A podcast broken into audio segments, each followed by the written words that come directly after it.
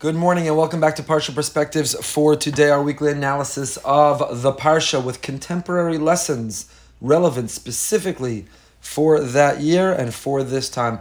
I want to thank our generous Parsha sponsor series for the year, Becky and Avi Katz, our dear friends and family in loving memory of Becky's father, David Grossman, Leili Nishmas, David Ben Menachem Monish. Also, this morning's class is sponsored by our dear members and friends, Pam and Pops, for a bid bowl in commemoration of Pam's father, Lester Greenberg, his yahrzeit, Eliezer Ben Meir on the 12th of Iyar. May his neshama have an aliyah. If you'd like to sponsor a future shir, please email Lee, L-E-E, at brsonline.org, L-E-E at brsonline.org. This week we have the privilege of reading and learning two parshias, Acharei Mos and Kedoshim, an enormous amount of material. We're not going to get through it all, but we'll see how far we will get. And as always, I encourage you to listen to previous year's shiurim. You can find them on our website, rabbiefremgoldberg.org, or on yutorah.org, or YouTube, our YouTube channel. Page 636 in the ArtScroll Stone Chumash. Vaydeber Shema Moshe, acharei mos shnei b'nei Aaron, b'karvasam lefnei Hashem vayamusu. Our Parsha,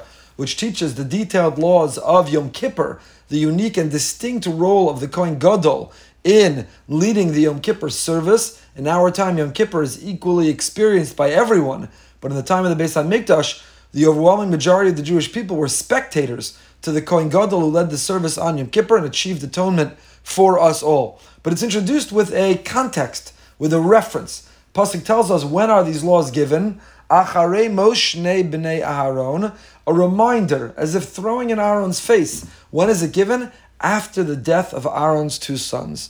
Now, by the way, why doesn't the pasuk tell us their names? Nadav v'Avihu tell us their names, say their name. Why is the pasuk leave it ambiguous? Shnei b'nei Aaron, after the death of Aaron's two sons, without mentioning their names. I'll leave that to you as a question to explore. Because someone they tried to draw close to Hashem inappropriately, without having been commanded to do so, it was a capital crime. Vayamusu, and they died. One thing the Torah teaches us, the pasuk is teaching us, is acharemos there is an acharemos, there is an after death, there is the notion that we're able to continue, we're able to rebuild, we're able to not only survive, but we're able to thrive. It's very interesting to note the way that a mourner comes out of mourning, the custom that we have, it's not halacha, but the custom, the minhag that we have, is we take the mourner for a walk. Why do we take the avel? Why do we take the mourner for a walk?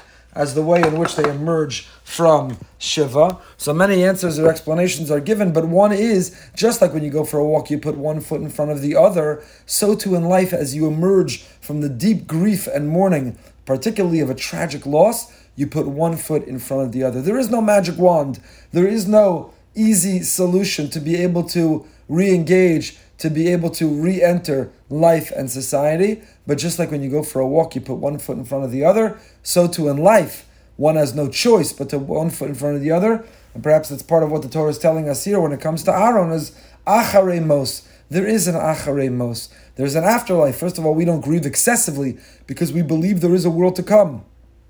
And the largest pain of loss is our lack of access, our inability to feel, touch, hear, connect with the person who's no longer here. But from that person's perspective, acharemos. There is an acharemos. Bodies die, people don't die, and rather they ascend to heaven. Hashem Moshe. Hashem tells Moshe, speak to your brother Aaron, Aaron.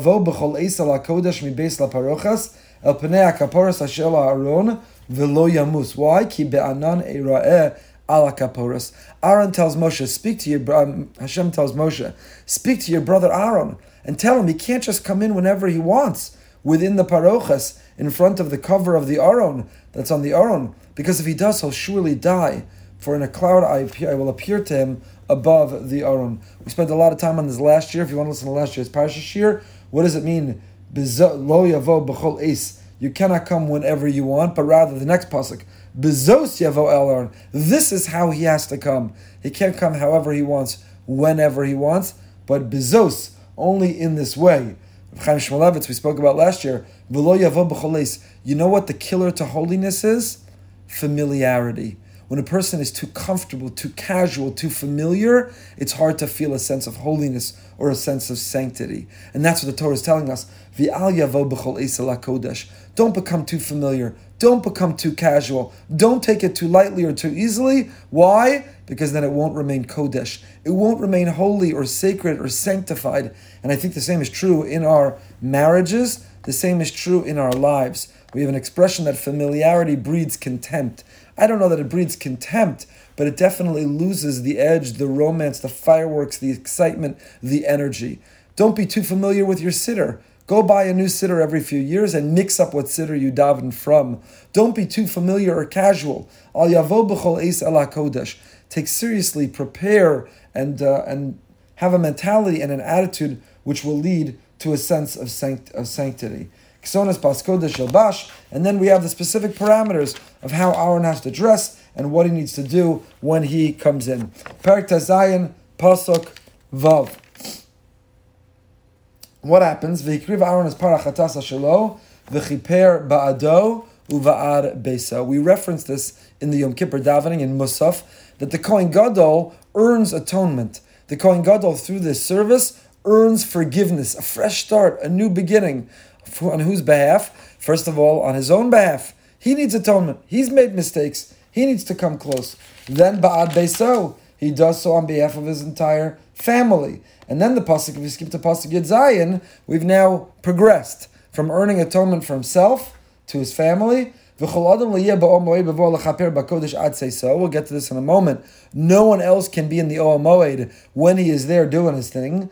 Why? Because that is the way in which he'll earn atonement for himself, for his family, uva'ad kol kahal Yisrael and for the entire Jewish people. My question to you is very simple.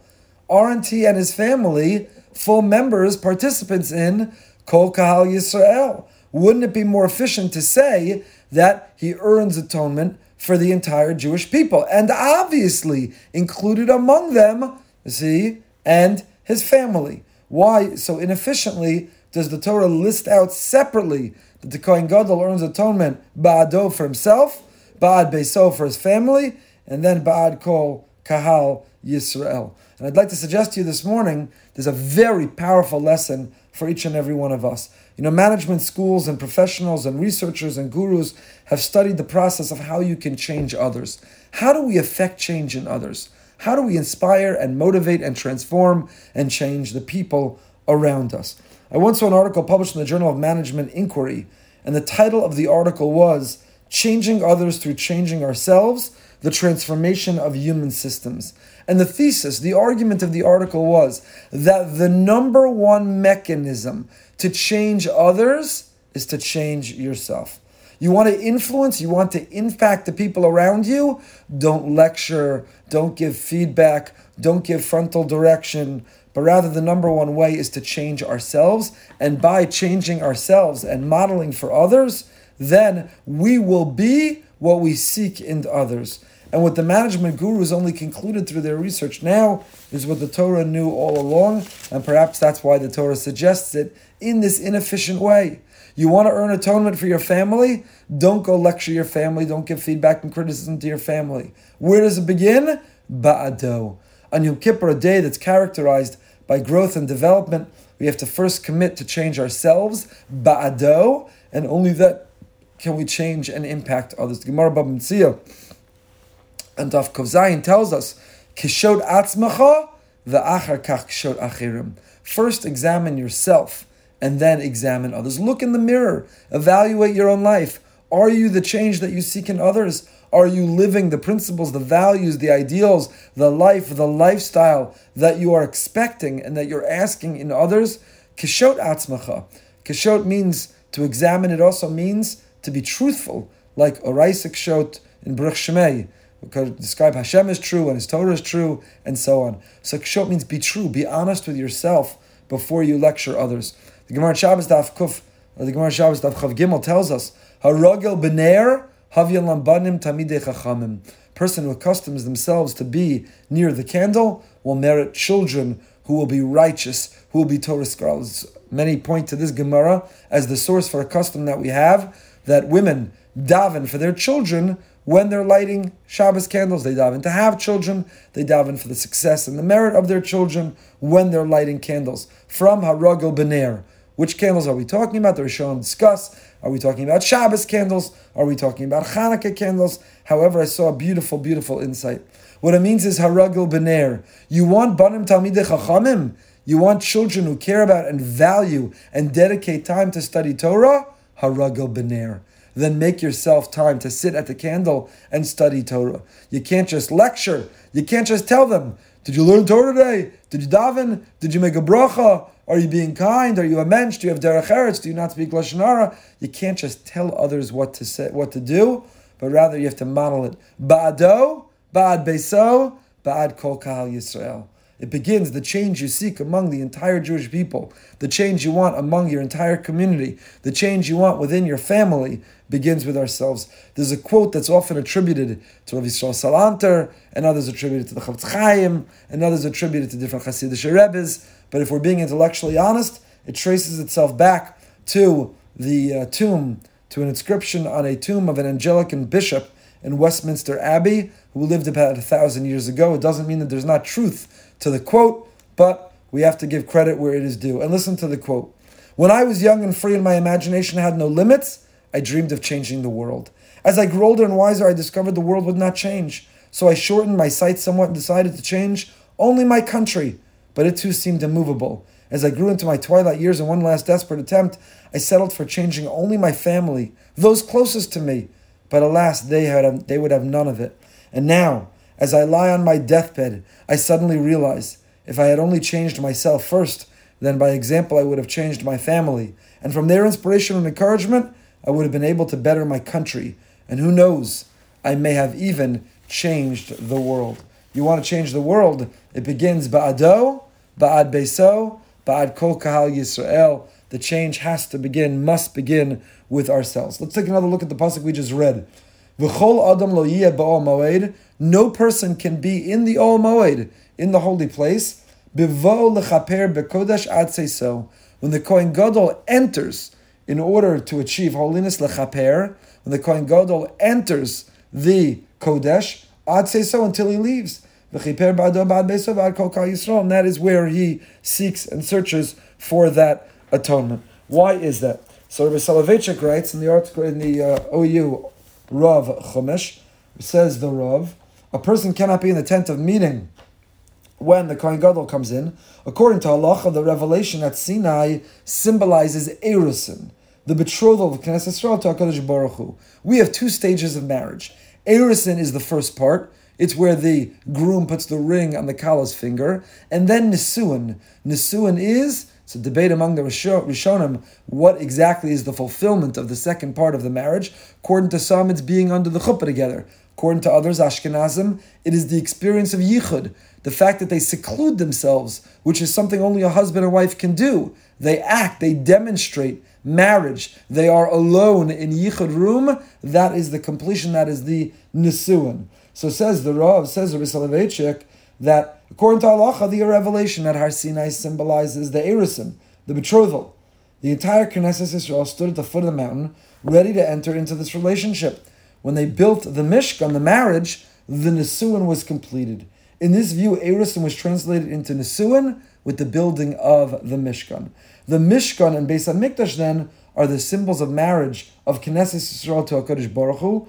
I will arrange my meetings with you from there. And that is the Yichud. That is the Chuppah. The verse says, the Pasuk says, no man shall be in the tent of meeting when he comes to effect atonement. Why? Because the service of the Mikdash is an act of marriage.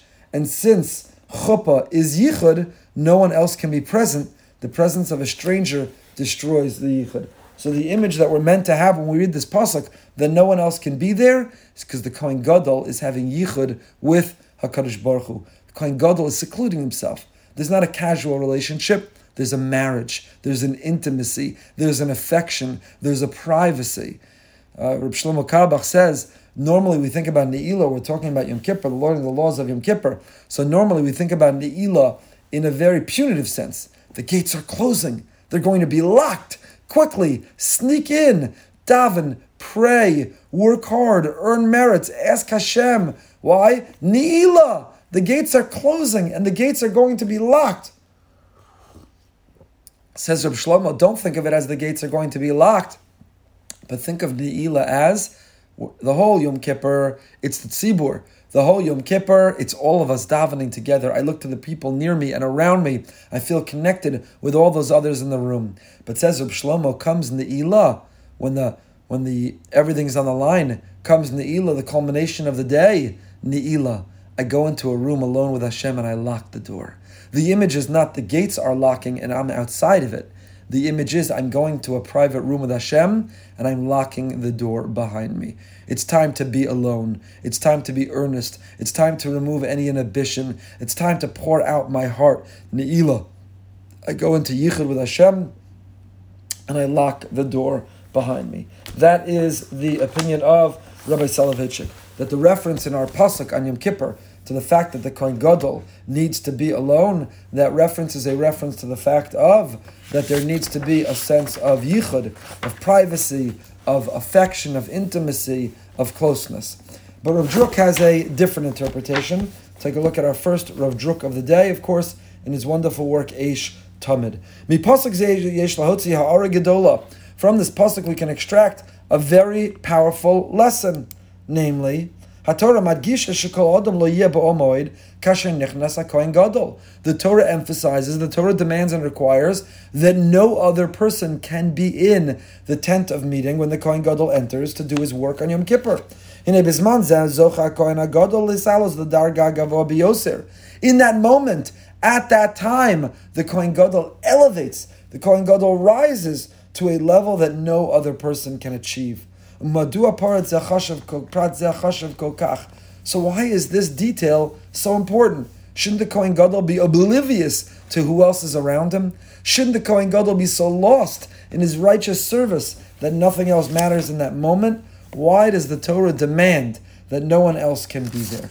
Says Rav Druk, Eish Tamid, V'ha'inyan hu sheba Torah l'lamed, ki im mevakesh ha'adam le'za'alos l'agil l'dargos gavos ba'avodas Hashem, Leloshum pnios zaros bilti lashem levado yachol agil zerak kasher avodaso nasas beseser harchek meinem shel bnei adam.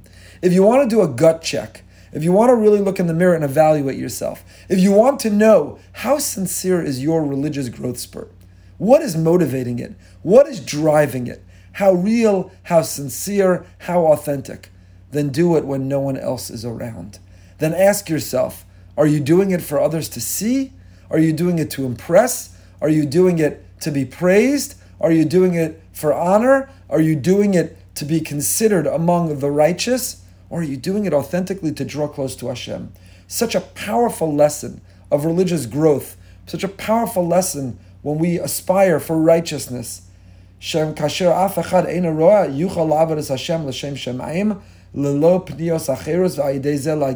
Hashem.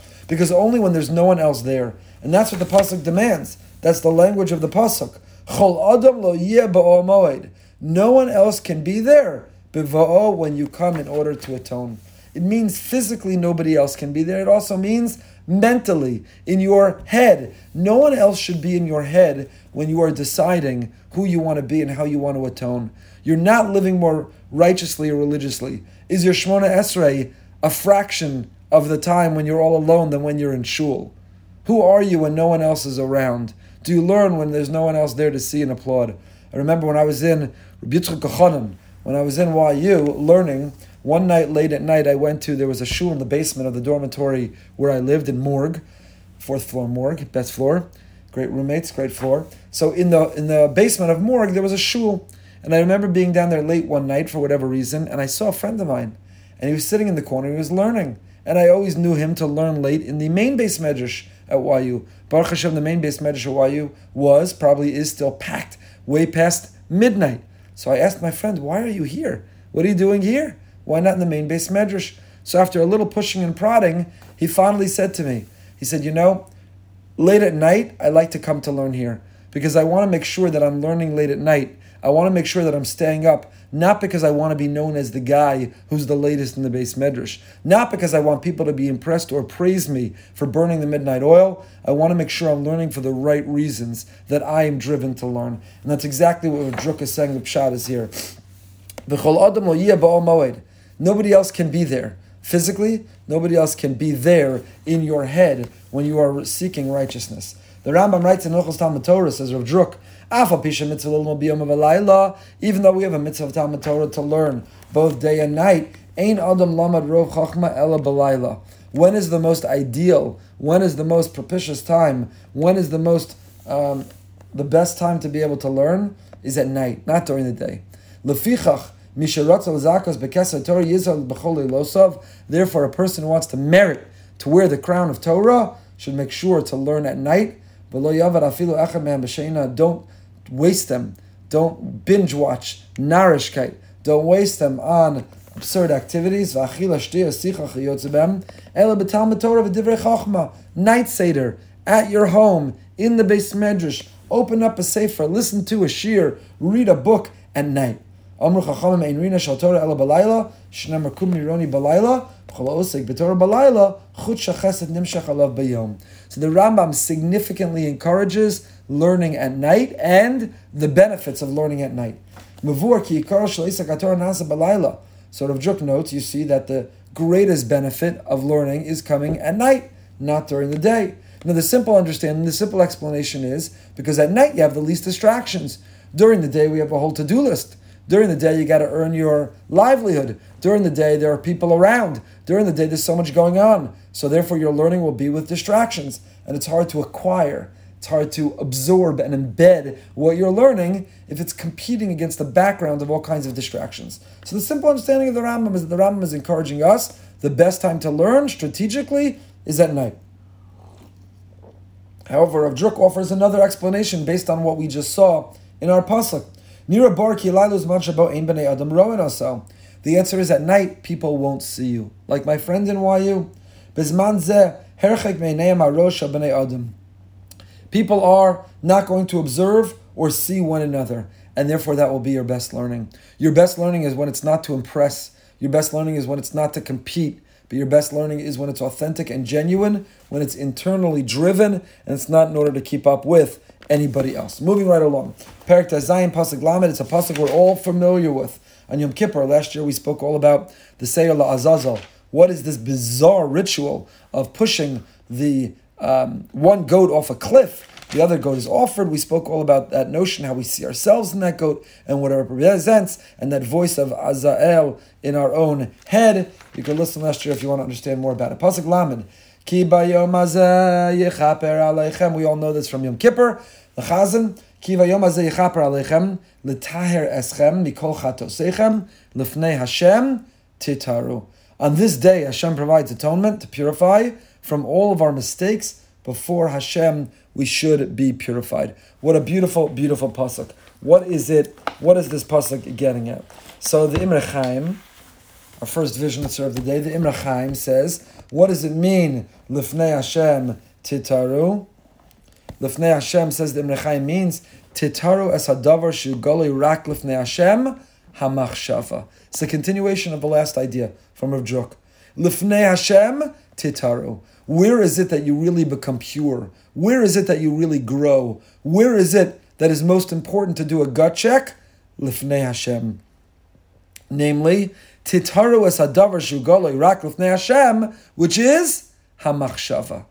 Ask yourself, in your thoughts. Ask yourself when your mind wanders, in your motivation and your intent, are you sincere? We're living in a time where people are trying to religiously one up, holier than thou, compete with others. But that's not right. That's not the right way. True kinasofram tar b'chachma. It's true that a competition among scholars improves or benefits wisdom. If a person is motivated to publish a book, a sefer, to have a chiddush, because of kinas sofrim, because of scholarly competitiveness, then there's increased chachma in the world. However, that's true when it comes to chachma, when it comes to the discipline of chachma. But when it comes to our righteousness, when it comes to who we are in our core, we should not be driven by competing with others. We should not be driven by pursuing honor or glory, but it should rather be pure, it should be authentic, it should be an honest and sincere yearning and longing to come close to Hashem, to be what's right and righteous, to do what's true. So Lifnei Hashem Titaru, says the Imre Chaim, says the Vizhnitzer, where is Titaru? Where is the most important place Titaru to become pure? Lifnei Hashem.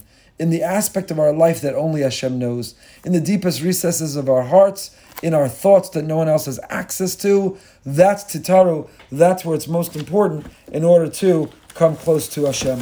The Kli Yakar has a different interpretation.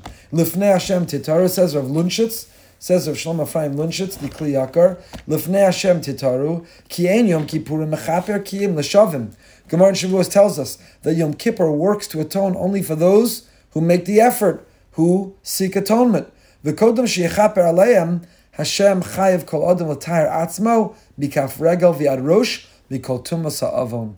Before you can appear before God, and ask Him for a pardon. Before you appear before God and ask Him to wipe your record clean, you ask Him to forgive, ask Him to forego any punishment, person has to put the effort in. L'tahir atzmo. L'kach nemar, lifnei Hashem titaru. Lifnei mishamish lashon kodem. Says the Kli Yakar, the word lifnei Hashem is telling us chronologically.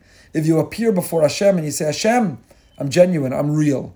I feel such remorse, regret. I've made a commitment not to repeat this again. I'm confessing to you I've made a mistake. Let it go. I'm asking you to let it go. Says the Kli Yakar. There's work that has to be done beforehand, and that's the lifnei. And here he's encouraging us take advantage of Chodesh Elul before you pour, appear before Hashem on Rosh Hashanah and Yom Kippur. First, take advantage of the month of Elul. Lifnei Hashem before you appear before Hashem. Titaru. Put in the hard work in Elul put in the hard work to repair before you first appear before Hashem. But I want to tell you a beautiful thought of the Baal Tanya, the Alter Rebbe that I saw from Rav Eliada, Baruch Hashem, in our wonderful Smichas Chaver program.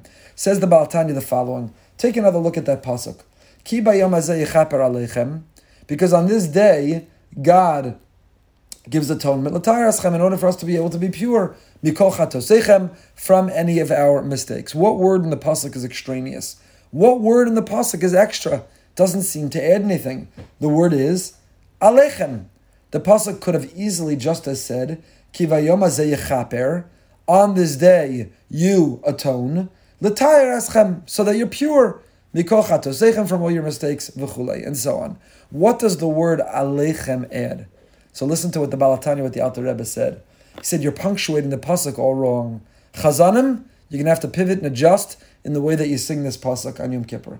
Don't read it kiviyam alechem kama on this day. Just try to translate the words. It's difficult to translate. Yichaper alechem. Alechem means on you. On this day, atonement on you. What is it like? Atonement, blessings on your head. Mazel tov, mazel tov. What is atonement alechem? Atonement on you. What does the word alechem mean here? Says the Baal Tanya, the Alter Rebbe, don't read it yichaper alechem the Gemara tells us that Rebbe, Rabbi Yudah Nasi teaches, Itsumo shel yom mechaper.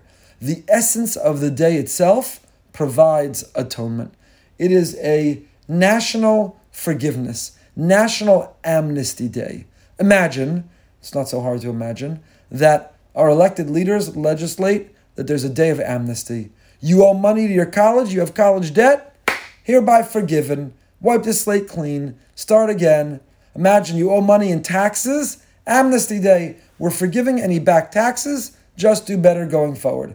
Amnesty day. Turn in your illegal firearm, just drop it off. Amnesty day, we're not holding anyone accountable. So says Rabbi Yudah Nasi, says Rabbi, Idsumo shel yom mechaper. On Yom Kippur, we have an amnesty day. God says, whether you work for it, whether you deserve it, whether you've earned it, amnesty. Itzum When you wake up on Yom Kippur, whether you find yourself in shul or not, whether you're even fasting or not, Itzumo Shayom Mechaper. You've entered the day on the calendar called Yom Kippur. You have been forgiven. You're granted amnesty, fresh start, new new beginning. So technically, in our chart upstairs, that Hashem has chosen to purge. He pressed Control All, delete, amnesty. That doesn't mean that we have a life of merit or of meaning. That doesn't mean that we have a life of purpose. that doesn't mean that we're in the right tra- uh, trajectory of life. So says the Alter Rebbe, read the pasuk the following: Kivayom yechaper on Yom Kippur, you're forgiven. Itzuma Shayom, Amnesty Day. Alechem l'tahir eschem, but it's on you to purify. B'Soloveitchik, the Rav and his Alachuva talks about the difference between kapara and tahara, two separate things. There is, on the one hand, when I do something wrong, when I make a mistake, there's the consequence, there's the punishment, but then there's also the impact. There's also the impact. You know, the the Rambam, the Shulchan Aruch codified based on a Gemara that a person who's a degenerate gambler, that a person who lies or cheats in business is ineligible to be a witness, is pasul edus. So why don't you say the day after Yom Kippur, Yitzuma Yom Chaper, Amnesty Day? They were forgiven for whatever they did wrong. So can they be a witness now? Are they a kosher eid now? The answer is no. Why not? So the Rav says because the impact of mistakes we make, the impact of what we call sin, is dual. On the one hand, there's a punishment, there's a consequence, and on the other hand, it's metame. On the other hand, it contaminates our soul. It absolutely leaves a residual impact, excuse me, on who we are. So there are two levels of tshuva we have to undertake in order to remove it. Number one, we have to get rid of the punishment. So that amnesty takes away the punishment. That's kapara. But we also want tahara. I also want to get rid of the contamination. I want to get rid of the residual impact. I want to get rid of the way it transformed my soul. I want to earn to be able to be a kosher witness again. That's Tahara. See, Al HaTeshuva, the Rav writes, describes very, very beautifully there. So says the Alter Rebbe, that's what's going on over here. You want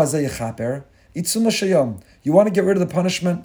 You want to be off the hook for the punishment, for the consequence? The day itself earns that. But alechem l'tahir eschem. If you want to achieve tahara, you want to elevate, you want to enrich, you need to want a life of meaning and of purpose, don't wait for the calendar day.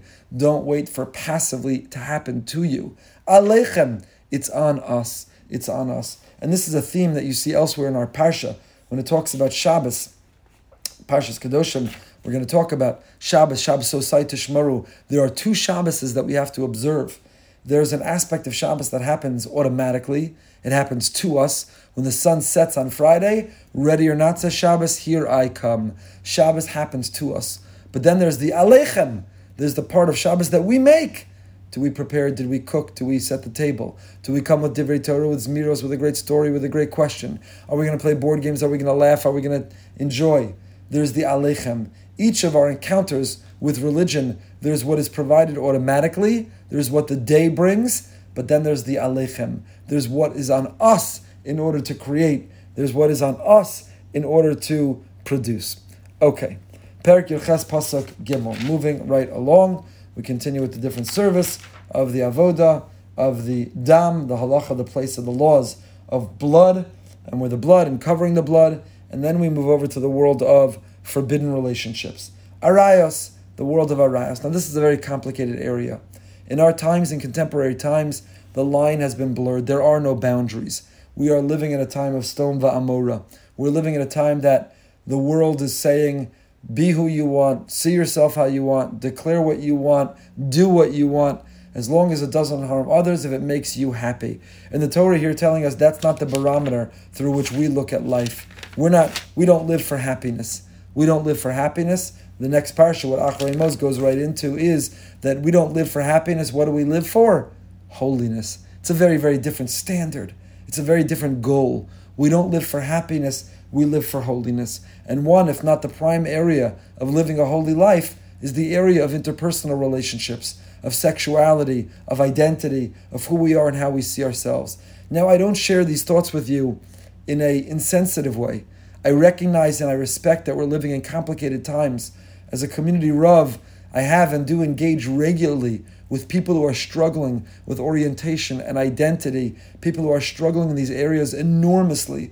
And anyone who's flippant, anyone who is cynical, anyone who is insensitive about such people and the struggles they endure has a special place for them because there's it's absolutely intolerable and unacceptable to act in a way to speak in a way which is derogatory, to act in a way which is insensitive. These are very, very complicated areas that when you speak in the abstract and when you speak academically and you simply read psukim in a Torah, you can dismiss. But when you meet real people with real neshamas, with real struggles, it absolutely changes your perspective. And so, through as we read these psukim and we recognize the significance of forbidden relationships, of orientation, of identity, of this area. I just saw an article this week that said there was a movement to legalize incest with consent. Why shouldn't, within a family, if there's love, why shouldn't they, with consent, be able to marry? Why shouldn't they be able to have incest? And the answer is because there are moral boundaries, there are moral standards, there are right and wrong which transcend a person's desire for their own happiness. There is an aspiration for holiness. There is the word and the dictate and the blueprint and the vision of the Almighty for us in this world. And if we have inclinations, I have an inclination, let's say, to get angry. I have an inclination or I have a drive, others for ego, for their id, towards they're drawn towards their own sexuality, even if it is not forbidden explicitly here. And yet we are challenged to confront, to struggle, to overcome. And so I think what is the driving um, message or balance that we have to strike as we read the psukim of Arayos and Acharei Mos, be it in the area of Mishkav Zachar, be it in the area of homosexuality, of orientation, of identity, of practice, what, what drives us is to recognize that we have to be sensitive and warm and welcoming and make a place for those who don't fit or don't feel like they fit. We have to recognize and respect they too want to remain part of our community and part of our life and part of a Torah lifestyle. But among those to whom we must be sensitive is the Ribbon Shalom himself. Sometimes in our pursuit of being so sensitive that we warm and welcome anything and everything in a way in which we don't ever want to seem that we have principles or values or boundaries, we are in fact violating the sensitivity towards the Ribbon Shalom. We have to love him too, and we have to be sensitive to him too, and to his Torah, and to preserving it, and to representing it, and to standing for it, and to having boundaries. So, our mission, our job, our responsibility, as we relate to these topics and as we relate to people in our own lives, I have in my life and many of you in yours, is to do so with respect, with dignity, with love, with uh, dialogue, but also um, with an awareness, I think, an acute awareness of not compromising our principles in a way in which it's ultimately a chilul Hashem, and in the effort to respect one, we're disrespecting or being insensitive to the others. Soloveitchik writes specifically in the pasuk Yudches pasuk Gimel. Torah here is telling us, "Kemasa eretz Mitzrayim asher yishavtim bam ba lo sasu." God says, "I took you out of Egypt." Egypt was a morally corrupt, decadent, licentious, lewd, morally depraved country. Egypt was a place of billboards and magazines, of pop culture. Egypt was a place of dress and activity in public. Egypt was a place that was so upside down in its immorality. I took you out. I emancipated. I liberated. I took you out. I rescued you. Don't recreate. Don't go back there. Don't embrace. So I want you to be distinct and different just because in contemporary times, the moral mores dictate that such a thing is a civil right, or such a thing is a value, or such a thing is a um, something. Doesn't mean that that's the Torah perspective. We have to educate ourselves. What does Hashem want me to believe and think? How does He want me to execute on that belief in a way which is warm and welcoming, which is loving and sensitive, which is dignified and respectful? How does He want me to execute on the belief?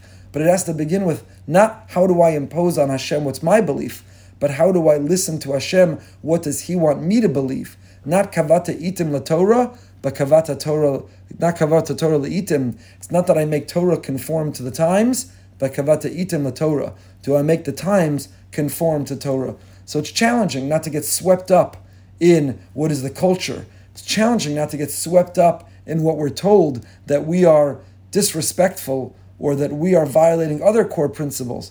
But how do we find and strike that balance? How do we live in that perhaps very narrow space that on the one hand respects Hashem and respects people, that is dignified in both directions, that is principled, but principled with a sense of perspective, with a sense of respect. Don't be like where I took you from. Don't be like Mitzrayim, and don't be like where I'm taking you to. Don't be like Canaan. The Jewish people, we are likened, V'yidgu larov bekerev ha'aretz, we're likened to the fish, because the fish are willing to swim upstream. We have to be willing to swim upstream. We have to be willing to go against that which is popular. We have to be willing to, it's unpopular in two directions. In some communities, it's unpopular to have a belief and a principle that sees these things as moral issues, as issues of sanctity and holiness, as boundaries that Hashem has placed for us. It's unpopular to swim upstream.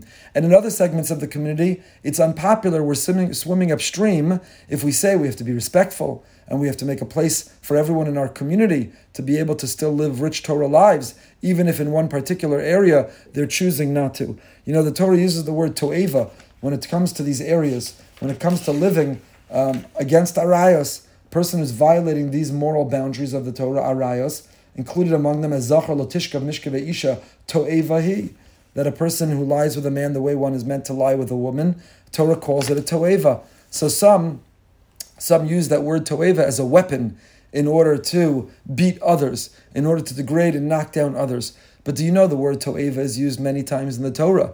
Person who eats non kosher, it's also a to'eva. Person who has dishonest weights and measures, you cheat in business, you misreport your business expenses or your tax returns, it's also a to'eva. You wear shatnez, it's also a to'eva. And so a person needs to know, and you need to have perspective, that the word to'eva, the word to'eva, why does the Torah specifically call these things? Once heard from Rabbi Dr. Lamm, a beautiful explanation of why specifically kashrus, business dealings, shatnez, interpersonal relationships, mishkav zachar. Why to'eva? Why abomination? Why are these specific things labeled an abomination? But if you're going to use the word abomination in order to marginalize people from the Jewish community, then you better marginalize equally. You better marginalize those who aren't entirely honest in their tax returns. You better marginalize those who aren't entirely consistent in their eating of kashrus. You better marginalize those who aren't getting their clothing expect, inspected for shatnez. You better marginalize others. You can't use that word toeva as a weapon. Again, we have to strike that balance and live in that narrow place, principled, respectful to Hashem and to others. So Soloveitchik writes, what does it mean? Kemasa Eretz Mitzrayim. Don't go back to Egypt. Don't be, don't walk like an Egyptian. Don't be the way the Egyptians are, but also don't be like the people in Canaan where I'm taking you. So says Rav Soloveitchik, the contrast between Israel and the rest of mankind is emphasized to an extreme in this section. The key message of this particular passage in the Torah is in this introductory verse. The Jewish people are separate and distinct from the nations surrounding her. We must uphold this unique identity. Under no conditions are we to consider assimilation. Egypt and Canaan are mentioned specifically. These are nations representing the two polar, the two poles of secular civilization in biblical times. Egypt was the most urbanized and technologically advanced civilization of the time while Canaan was pastoral and primitive. The Torah emphasizes here that as different as they were from each other, neither of these fundamentally immoral societies should serve as role models. Don't assimilate, don't become um, integrated into the morals and values of those around us. It's a very, very big challenge for us. You know, you can be observant of Torah and mitzvos, you can be entirely observant but assimilated in our thoughts, in our perspective, in our attitude, in our values, and our principles. We're struggling with that. Not only those who are assimilated in their lifestyle, not only those who are assimilated and chas v'shalom among those 75% who are intermarrying, but even among those who are observant, we are at risk of being assimilated in the way we think, in our attitude, in the perspectives that we have. And that's why the Torah says the Rav is telling us, Kemaisa Eretz Mitzrayim, don't be assimilated in your values and your principles. Don't be assimilated. Our values are not formed and molded by the contemporary world around us, by the mores around us. They are molded by the Ribbon Shalom, by the creator of the universe, by the infinite omnipotent being who created all of us, and among them with challenges and with hardship, and people who are in positions that we should have tremendous sympathy for, that we don't envy, who are born feeling or struggling with certain predispositions with certain identities, certain challenges, certain ways in which it's difficult to figure out how one fits in and how to fulfill certain drives and desires in ways that are not inconsistent with Torah. Very, very, very difficult. And we have to be sensitive. Our heart has to go out. We have to care. But ultimately, we cannot become assimilated in our thinking. Neither, says the Rav, Kemasa Eretz Mitzrayim, nor Kemasa Eretz Canaan. Neither we have to be respectful. Perak Yirches, Pasuk Dalad and Hey. We'll finish Acharei Mos with this, and then we'll go over to Kedoshim for a little bit. It says, "Es mishpatai ta'asu v'eschukosai tishmeru laleches bahem." Carry out my laws and safeguard my decrees to follow them. Ani Hashem Elokeichem. I am Hashem. Ushmartem eschukosai v'shmishpatai. Observe my decrees and my laws. Asher yaseo some adam that a person does v'chai bahem. I think last year or two years ago in the parsha class we elaborated, we spoke more at length on the words v'chai bahem. This is the source that other than the big three cardinal sins, better to violate Torah to preserve our life. V'chai bahem. The whole purpose of Torah and mitzvahs is to enrich and enhance our lives, to live with them. If it's going to cost you your life, then what's the point? So v'chai bahem. Other than the three cardinal sins, v'chai, they give us life, they give us chias. If you're going to die in order to observe them, then what's the point of observing them? So better to violate in order to preserve life and to go back to living them. But what I want to draw your attention to this morning is what seems to be a total and absolute redundancy. These two psukim, if you read them in succession, you realize how rep- repetitive they are. Es mishpatai ta'asu, v'eschukosai tishmaru ushmartem eschukosai, v'es mishpatai asher osam. Both we have chukim and mishpatim, both we have shmira and asiya. So why the repetition?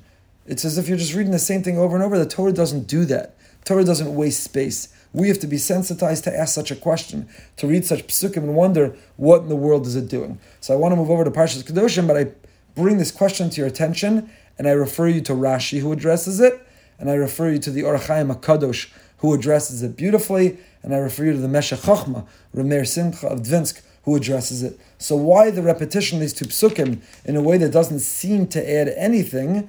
Uh, Rashi, the Or HaChaim, and the Meshech Chochma, all who elucidate, all who point out that in fact the Torah is adding, even if it's difficult to see. Okay, Parshas Kedoshim, page 656. Kedoshim to you.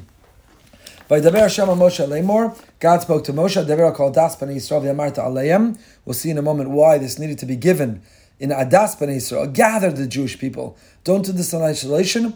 Don't do it separately. Don't send out private emails or voice notes. But Adas B'nai Yisrael. Gather the Jewish people. And what's the message to them when they are gathered? Kedoshim to you. Be holy. And why should you be holy? Ki kadosh ani Hashem Says God, because I am holy. Our mission, our mandate. We don't live for happiness, we live for holiness. We are meant to strive and to aspire to be a holy people. Now, what does it mean to be holy? What does it mean to be holy? It's a challenge. What does it mean to be holy? So the Medrash of Vayikorabba Chavdalid wonders if the mandate to be holy means is our holy supposed to, holiness supposed to be as great as God? After all, the pasuk tells us, "Be holy, strive to be holy." Why? Ki kadosh ani Hashem Hashem says, "I'm holy." and the greatest form of flattery is imitation. So therefore, if you want to flatter me, imitate me. I am holy. You should strive to be holy. So the Medrash concludes, no. The pasuk ends, Ki kadosh ani Hashem, kidushasi lamala mi kidushaschem. My holiness, says God, is categorically different. It's on a higher level than yours. What does that mean? What would we have thought? What was the Havamina? What is the initial thought that maybe our holiness can be as great as God's? And what is the conclusion? No. My holiness is greater than yours. Rav Shimon Shkop Zatzal, who was for a very short time a Rosh Hashiva at YU, much more better known as the Rosh Hashiva of Grodno, in his introduction, his Hakdamah Shaarei Yosher has a famous comment, a very beautiful comment. He says, Kedusha, holiness, is about what is holiness?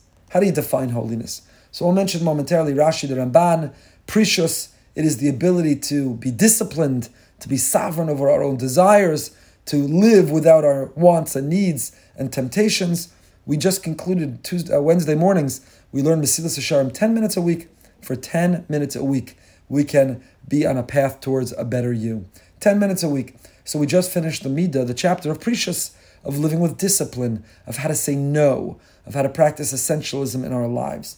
So what is what is kedusha holiness? So according to Rashi Ramban, it's prishus. It's living with a certain not asceticism, but it's living with the discipline to be able to say no. But Rav Shimon Shimon Shkop understands Kedusha a little bit differently. He says Kedusha is about how we speak and what we look at and how we present ourselves, how we conduct ourselves, how pious and how righteous we are. But says Rav Shimon, at its core, you know what Kedusha is about? How much we care about and how much we do for others. A life of self centeredness, a life of pursuit of personal happiness is mundane. It's profane. It is secular. It's chol. It's chulin. You know what is kedusha? Holiness. Holiness is about caring about others. Holiness is about being useful. Holiness is about being of service. Holiness is about making a difference. Holiness is living a life that matters. So says Rav Shimon Shkop, I might have thought that I can be giving and caring like Hashem. So the answer is no. Hashem is absolutely altruistic. Hashem is the ultimate of benevolence. Kadosh Baruch Hu, the Almighty, is able to give in a way in which He gets absolutely nothing in return. Pure goodness He's giving. And perhaps we aspire for that. That is our ambition, but we're not capable of it. No, Kedusha Sila Malami Kedusha Says Reb Shimon Shkop, my holiness is categorically different than yours, says God. Because Hashem says, my giving is purely benevolent, purely altruistic, but we, the human being, are designed to get from giving. It's the way that we're made up, it's our psyche. Every time we give, we get. Even if nobody knows about our giving, so we get from the fact, the pride, the joy, the satisfaction that nobody knows that we gave. That's what we're getting. But in every act of giving, there's some getting that we get. So it turns out that holiness and happiness are not contradictory and they're not competing. But when you act holy by giving, when you act holy by being of service, when you act holy by doing for others, that is in fact the source of happiness. There's countless research, the hour is late. There's countless research that giving and caring and doing and volunteering hardwires our brain to generate pleasure. The benefits of volunteering, and uh, you know, there's a study that shows that people were given a certain sum of money. One group spent it on themselves, others spent it on others, and then they measured happiness, and there was more happiness from those who spent on others than on themselves. And Rav Shimon further explains the Mishnah this way. Mishnah says in Pirkei Avos, Huaya Omer, Imeinani li mili mili. The Mishnah says in Pirkei Avos, if I'm not for myself, who will be for me? Ukshani la'atzmi, and when I'm only for myself, ma'ani, what am I? Vim lo achshav, and if not now, emasai, then when? So says Rav Shimon the following. A person has to care about themselves, not only others. We have to care about ourselves. We have to preserve ourselves. We have to pursue our own life, our own health, our own happiness, our own holiness. We have to care about ourselves. But if we exclusively care about ourselves, then what are we? We have to broaden our sense of who is myself. Who am I? Ba'ado, ba'ad beso, ba'ad kol yisrael.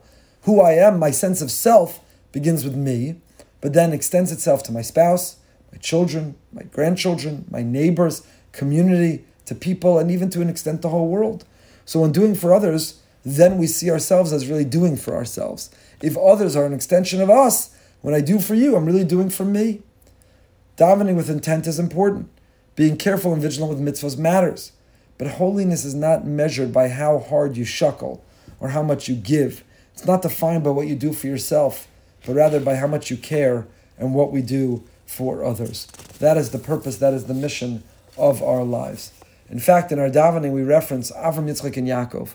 We invoke their character traits. We begin the Amida, we take those three steps forward, and we begin the dialogue, the conversation with Hashem by invoking Elokei Avram, Elokei Yitzchak, Elokei Yaakov. However, we conclude the bracha Magen Avraham. Why do we single out Avraham? Why not Magen Avram, Yitzchak, and Yaakov? Hashem, preserve and protect the sense, the spirit, the DNA of Avram, Yitzchak, and Yaakov inside me. So I once heard from Rabbi Yudin, Rabbi Yudin, the great Rav of Fairlawn, that the Torah is uh, the our davening rather is reminding us every day, three times a day. Mogen Avram, yeah, be like Yitzchak and be like Yaakov. Follow in the footsteps and absolutely try to go in the character traits of Yitzchak and Yaakov. But you know where holiness begins? Mogen Avram, with the midah of Chesed, with Chesed. Holiness is in all the other arenas. It's not to suggest, as too many falsely believe, what matters is I'm a good person, so I'm not so careful with what I eat, and I'm not so careful with Torah mitzvahs, and I'm not so careful with Shabbos. But you know, I'm a good person, I'm a kind person, I'm an honest person, that's all that matters. No, those other things matter, and they matter enormously. Khalil, it's not to suggest that all that matters is are you a good and kind person. But in the definition of Kedusha, in the definition of holiness for Reb Shimon Shkop, It's about how we treat and interact and who we are to others. Winston Churchill once said that we make a living by what we get, but we make a life by what we give. We make a living by what we get, but we make a life by what we by what we give. So that is an alternative understanding to what is what is kedusha. How do we aspire to it? How do we achieve it? Rav Druk has a different interpretation. Let's take a look at Rav Druk on kedusha. So Rashi said, "Dabero kol das b'nei Yisrael malamed shenemra parsha zu bahakel." This parsha was given while we were all assembled. It was given while we were a community. Why, says Rashi? they Nesharov gufei Torah tuliyimba. If you look at Parshas Kedoshim, there are an enormous amount, a long litany of mitzvos. And why was it given while we were together? Because such important mitzvos were given, they were communicated, it needed to be done, it demanded to be done in an assembly. Tzarech Lahavin says Rav Druk, one needs to understand, what is it specifically about this parsha? Which law specifically? What is it about this parsha that it needed to be given together? Sofer. So the Chasam Sofer explained based on the Chovos HaLevavos. Begoda milas. You see, our parsha says, how do you achieve holiness? Prushim to you. You have to be able to be separate and apart. In fact, before we see the Rav Druk, let's go to the. Imre Chaim says, Malamed shenem parsha zud bahakel, uromez lemadregas habodidus bein anoshim, v'zeu parsha lashon hafrosha, v'zbodidus bahakel nemra, efsher gam bein anoshim. It's a beautiful Imre Chaim. The Vizhnitzer says, we know that there's a very big value to hisbodedus, the ability to be alone. On the one hand, we believe that we are connected with others. Chaver, chibur, friends, connection, tzibur, kahal, community, these are core values. But we also know that people, we are built alone. We know that human beings were built alone. Adam nivri yechidi, we were built all alone. So hisbodedus, we have to sometimes be alone to recover, to return, to recalibrate, to talk to Hashem, hisbodedus. So says the Imre Chaim, do you have to physically be alone in order to experience hisbodedus? To experience aloneness? No. That's what it means. Parsha zu nemra bahakel. Parsha. Parsha means lifrosh. It means to be apart. Nemra bahakel. You could be alone in a crowded room. Now, sometimes we say that you could be alone in a crowded room in a negative way. You could be alone in a crowded room means a person can feel all alone, can feel the pain of loneliness even when there are others in the room. But here the Vizhnitzer Rebbe means it in the positive sense. You can experience hisbodedus even with other people around. You don't have to be absolutely alone. So back to the Chasam Sofer and the Chovos HaLevavos. Shein Ratzon HaKadosh Baruch Hu Adam Porish V'yelech Midbarios Mokum Shein Anashim. God does not want us to go live on a secluded island all by ourselves, to withdraw from people. No, He wants us to be among people, to live among people. Ratzon Hashem Yisbarach Lios Oivis Abrios. Umischaber Imam Lalamdam Bina Veheskel B'Toras Hashem. He wants us to connect. So much of Torah is interpersonal relationships. So much of Torah is how to relate to others. We should love people. We should want to be connected with people. We should want to bring Hashem's name and to be Marbek Shemayim and to make Kiddush Hashem in the world and among people. Shetia A person might mistakenly think that what is prishus, it means physically living apart, being a recluse, being isolated, being alone. Lekach nemar daber kol adas b'nei Yisrael, v'hainu parsha zu bahakal nemra, shea parash aval ma'urav and b'nei adam. So the Chasam Sofer says, the parsha of prishus was given where? Behakel. The parsha of prishus was given where? among Kol Adas B'nai Israel to know that the mission and the goal is to experience, to find the balance, to strike the balance between the two, to not be alone physically, to be able to be alone mentally, but among all the people around us. Omer, the mission of teaches In fact, whether Hashem has a positive relationship and a favorable view of us depends on the way we're thought of by other people. We have to be mu'urav. Mu'urav means integrated with, like a taroves, but mu'urav means sweet. Do people consider us sweet?